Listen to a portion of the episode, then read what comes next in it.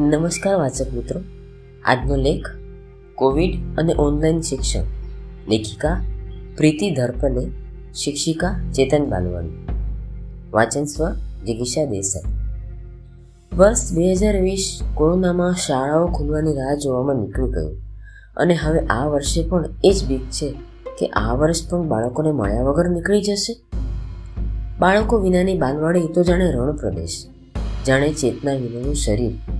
જાણે રંગો વિનાનું મેઘધનુષ જાણે ફૂલો અને પતંગિયા વિનાનો બગીચો, જાણે કે કોરો કાગળ. દૂર દૂર સુધી બાળકોની કિલકારીઓનો અભાવ. બાલવાડીમાં એમના રોજબરોજના હસતા ચહેરા જોઈને હું મારું બધું જ દુઃખ ભૂલી જાઉં. અમુક વાર કોઈ નાની અમથી શરીરની માંદગીને કારણે કે થાકના કારણે ઘરેથી બાલવાડી આવવાનું મન ન થાય. પણ જેવી જ હું બાલવાડીમાં પ્રવેશું અને આ બાળકોના ચહેરા ઉપર નિર્દોષ સ્મિત જોઉં ને? અને જ્યારે તેઓ મને પ્રીતિબેન, બસ એટલું જ કહીને આવકારે, ત્યારે બધો થાક, માંદગી, જાણે કે એકદમ ગાયબ જ થઈ જાય. અને જેવા જ બાળકો જાય, ફરી પાછું શરીર સાથ ના આપે. આથી કેવો જાદુ? આ બાળકોની ઉપસ્થિતિનું? મારું આખું શરીર એક નવી ઊર્જા અને ચેતનાથી ભરાઈ જાય. મને એવું લાગે કે આ બાળકોના લીધે મારી આંતરિક શક્તિ વિકાસ પામી રહી છે. અમુક વાર તો હું બાળકોને કહેતી પણ કે જો આજે બેનને સારું નથી લાગી રહ્યું, હ, તો તમે મને પ્રવૃત્તિમાં મદદ કરશો? ત્યારે આ નાના ભૂલકાઓના હાવભાવ, તેમની મારા પ્રત્યેની ચિંતા જોઈને હું ભાવભીની થઈ જતી. જ્યારે વાલી મિત્રો કહેતા કે, બેન, તમારો પ્રભાવ અમારા બાળક પર એટલો છે કે તમે જે કહ્યું હોય ને, એ જ સાચું. અમે કહીએ ત્યારે તેઓ એમ કહેતા કે, ના, અમારા બેન તો અમને આવું જ કહે છે. ઘરે પપ્પા પોતાની થાળી ન ઉપાડે. તો બાળકો કહેતા, ના પપ્પા, પોતાની થાળી જાતે જ ઉપાડવી. અમને બાલવાડીમાં બેને એમ કીધું છે. આ નાના બાળકો જ્યારે વર્ગમાં મારી બાજુમાં બેસવાની જીદ કરે, મારું ઉપરથી નીચે સુધી નિરીક્ષણ કરે, કંઈક જુદું જણાય તો તરત જ મને ટોકે. થોડી વાર માટે ન દેખાઉં, તો તેમના ચહેરા ઉદાસ થઈ જાય. હું જો બાથરૂમમાં ગઈ હોઉં, તો બહાર બારણા પાસે ઊભા રહીને મારી રાહ જુએ એમના નાસ્તાના ડબ્બામાંથી એક મમરો કે એક મકાઈનો દાણો મને ખાવા આપે, ત્યારે જે ખુશીનો અનુભવ મને થાય અને પોતાના પર જે અભિમાન છવાઈ જાય, તે શબ્દોમાં લખીને કે બોલીને હું વ્યક્ત ન કરી શકું. એ તો બસ જેને આવો અનુભવ થાય ને એ જ એનો આનંદ માણી શકે. અને મારા માટે આ એક ખૂબ જ ગર્વની વાત છે કે હું આ નાના નાના ભૂલકાઓની શિક્ષિકા છું. બાળકો સાથેનો સાડા ત્રણ કલાકનો સમય બાલવાડીમાં ક્યાં પસાર થઈ જાય છે એ ખબર જ ન પડે. પણ અત્યારે આ વર્ષે જ્યારે બાળકો સાથે એક કલાકનો આ ઓનલાઈન વર્ક શરૂ કર્યો છે, એ પણ અઠવાડિયામાં બે દિવસના ગયા વર્ષના વાલીઓના સકારાત્મક અભિપ્રાયને કારણે. ત્યારે શિક્ષણમાં બહુ જ બધું ખૂટતું હોય એમ લાગે. આ તો એવું છે કે ન મામા કરતાં કાણા મામા સારા. અમને ન છૂટકે કરવું પડે છે. જે કંઈ બાળકોને આ એક કલાકમાં આપી શકીએ ખરું. પણ બાળકો સાથેનો એક આત્મીય બંધન જે બંધાય છે એ ઓનલાઈન શિક્ષણમાં ક્યાં?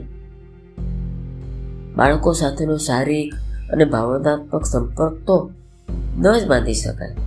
અને મારો અનુભવ કહે છે કે બધા બાળકો, વાલી મિત્રો આ પદ્ધતિથી હજુ પણ અકળામણ અનુભવે છે.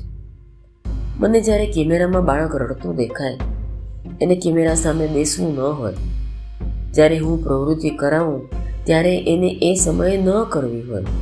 રાડા રાડ ધમ પછાડા કરે, ત્યારે મને લાગે આ નાના ભૂલકાઓ ઉપર કેવો અત્યાચાર અને હું તરત વાલીને કહું, તમારું બાળક ન બેસે અને પ્રવૃત્તિ ન કરે તો કંઈ જ વાંધો નહીં. તમે કેમેરા બંધ રાખીને પ્રયત્ન કરી જુઓ. અથવા તમે સાંભળો અને એ પ્રમાણે બાળકને જ્યારે મન થાય ત્યારે પ્રવૃત્તિ કરાવી શકો. બીજું, જેમ આપણને ખબર છે, આ કોરોના કાળમાં ઘણા બધા વાલીઓએ નોકરી ગુમાવી છે. એટલે એક તરફ આવક બંધ અને બીજી તરફ વાલી મિત્રોએ બાળકો માટે ઓનલાઈન શિક્ષણ માટે ફોન કે કોમ્પ્યુટર કે લેપટોપની વ્યવસ્થા કરવાની. બીજા સાધનો વસાવવાના, જે બાળક સહેલાઈથી બાલવાડીમાંથી મેળવી શકે છે. એ પેટ ઉપર પાટું બાંધવા જેવી વાત છે. ચેતન બાલવાડીમાં જ્યારે આપણે પ્રવેશ કરીએ ને, ત્યારે બાળકોની કિલકારીઓની ગૂંજ આપણને પ્રફુલ્લિત કરી દે. આવતાની સાથે આપણને બાળકોનો અવાજ ત્રણેય વર્ગમાંથી સંભળાય. કારણ કે અમે બાલવાડીમાં માનીએ છીએ કે જ્યારે બાળક એકબીજા સાથે વાતો કરે છે, વસ્તુઓની આપણે કરે છે, વર્ગમાં રાખેલ ઘર ઘર રમકવાના રમકડા, બ્લોક્સ અને બીજા રમકડાથી રમે છે, ત્યારે બાળકોનો શારીરિક, માનસિક, ભાષાકીય, ભાવનાત્મક, સામાજિક અને બૌદ્ધિક વિકાસ થાય છે. પણ આ ઓનલાઈન સેશનમાં સમય મર્યાદા અને બાળકોની સંખ્યાના કારણે કાળજા પર પથ્થર મૂકીને કહેવું પડે છે, બેટા, હમણાં નથી બોલવાનું. તમારો વારો આવે ત્યારે જ જવાબ આપજો. વારે ઘડીએ માઇક ચાલુ નહીં કરવાનું. અરે, પણ આ નાનું બાળક પોતાના વારાની આટલી બધી રાહ જોઈ શકે ખરો? તેને જે કહેવાનું હોય તે તરત જ એને કહેવું પડે, નહીં તો એ ભૂલી જાય. પણ આ ઓનલાઈન સેશનમાં બધી વખતે આ શક્ય નથી બનતું. આ વાતનું ઘણું દુઃખ થાય છે. અમુક વાર બાળકોને પ્રશ્નો પૂછવામાં આવે તો પાછળથી વાલી જવાબ આપે. બાળકને જવાબ ન આપવાનો હોય તો વાલી કહેશે, બોલને બોલને બોલને પાછો. પાછું એમને સમજાવવું પડે કે બાળકને જવાબ ન આપવો હોય તો કંઈ જ વાંધો નહીં. તમારા બાળકો આપણા બધા કરતાં હોશિયાર છે. એમને બધું આવડે છે. પણ બોલવું નથી. બસ એ જ ને ઘણીવાર હું કશું પૂછું કે તરત વાલી બાળકને જવાબ આપી દે. અને બોલવાનું કહે. ત્યારે મારે કહેવું પડે કે તમારું બાળક જે જવાબ આપશે, ભલે ખોટો હોય, તો પણ ચાલશે. બાળકો પોતાની સમજણ, આવડત અને કલ્પના શક્તિ પ્રમાણે જવાબ આપે છે, જે મારા માટે બહુ જ અગત્યનું છે. પણ વાલીઓને તો એવું કે મારું બાળક જવાબ આપ્યા વગર રહી જવું જોઈએ નહીં. હું વાલી મિત્રોની આ અધરેય સમજી શકું છું. પણ બાળકને ઓનલાઈન વર્ગમાં આ મોકળાશ મળી શકતી નથી. બાળકો બાલવાડીમાં આવે ત્યારે તેમની રુચિ, ઉંમર, વિકાસ વગેરે પાસાઓ જોઈને કાર્યક્રમ ઘડાય છે. વ્યક્તિગત બાળકની ક્ષમતાને ધ્યાનમાં રાખીને તેને અનુરૂપ કાર્યક્રમ આપવાનો પ્રયાસ થતો રહે છે. પણ ઓનલાઈન શિક્ષણમાં આ કરવું ખૂબ જ મુશ્કેલ બની જાય છે. બાલવાડીમાં બાળકો રોજ અડધો કલાક બહાર બગીચામાં જુદા જુદા સાધનો જેવા કે લસરપટ્ટી હિંચકા, રેતી વગેરે સાથે નિખાલસતાપૂર્વક રમે છે. કોઈ રોકટોક કે ટકોર વગર અને રમતા રમતા ઘણું બધું શીખે છે. તેમનો શારીરિક વિકાસ, મોટા સ્નાયુઓ અને નાના સ્નાયુઓનો વિકાસ બહારની રમતો દ્વારા સંપૂર્ણપણે થાય છે. પણ કોરોનાને કારણે તેઓનો શારીરિક વિકાસ પણ ઘરો ખરો રૂંધાયો છે. દોસ્તોને ન મળી શકવાને કારણે, તેમની સાથે રમતો ન રમી શકવાને કારણે તેમનો રમકડાનું લેવડ દેવડ પોતાની વારાની રાહ જોવાનું કૌશલ્ય, એટલે કે શેરિંગ એન્ડ ટર્ન ટેકિંગ વગેરેનો વિકાસ થઈ શક્યો નથી. અધૂરામાં પૂરું ઘરમાં એક જ બાળક હોવાના કારણે આ શક્ય થતું નથી. વાલી મિત્રોની એવી પણ ફરિયાદ કાયમ રહે છે કે, બેન, તમે બાળકોને સમજાવો ને કે ઓનલાઈન વર્ક પત્યા પછી ફોન આપી દે. બાળકો વર્ક પછી પણ ફોન છોડતા જ નથી. એટલે આ એક નવી મુસીબત. જે વસ્તુની આપણે બાળકોને ના કહેતા હતા, એટલે કે મોબાઈલ લેવાની, એ જ વસ્તુ આજે ન છૂટકે આપણા બાળકોને આપવી પડે છે. આ ફોન કોમ્પ્યુટર લેપટોપના રેડિયેશનની વિપરીત અસર પણ બાળકોના સ્વાસ્થ્ય પર આંખો પર પડવાની જ. ફોન જાણે રમકડું હોય, એ રીતે એની સાથે આખો દિવસ બાળકો ચોંટી રહે છે. અમે અમારા તરફથી બને એટલો પ્રયત્ન કરીએ છીએ. કે ઓનલાઈન વર્ક વધુને વધુ સક્રિય, એટલે કે ઇન્ટરેક્ટિવ બનાવીએ. પણ ઓફલાઈન શિક્ષણની ગરજ તો ન જ સારી શકાય. શિક્ષિકાની બાળકો પ્રત્યેની હૂંફ અને બાળકોની શિક્ષિકા પ્રત્યેની હૂંફ બહુ જ મિસ થાય છે. બાળકોનું એ જુદી જુદી વસ્તુઓ વાપરીને કંઈક નવું સર્જન કરવું.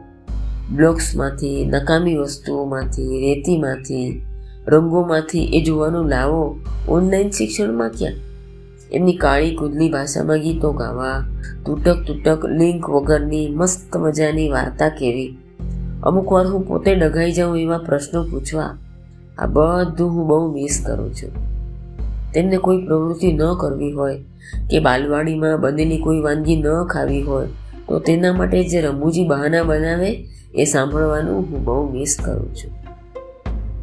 હવે મને એવું થાય છે કે આ બાળકોને કારણે જ હું આટલો સમય શારીરિક અને માનસિક રીતે તંદુરસ્ત હતી.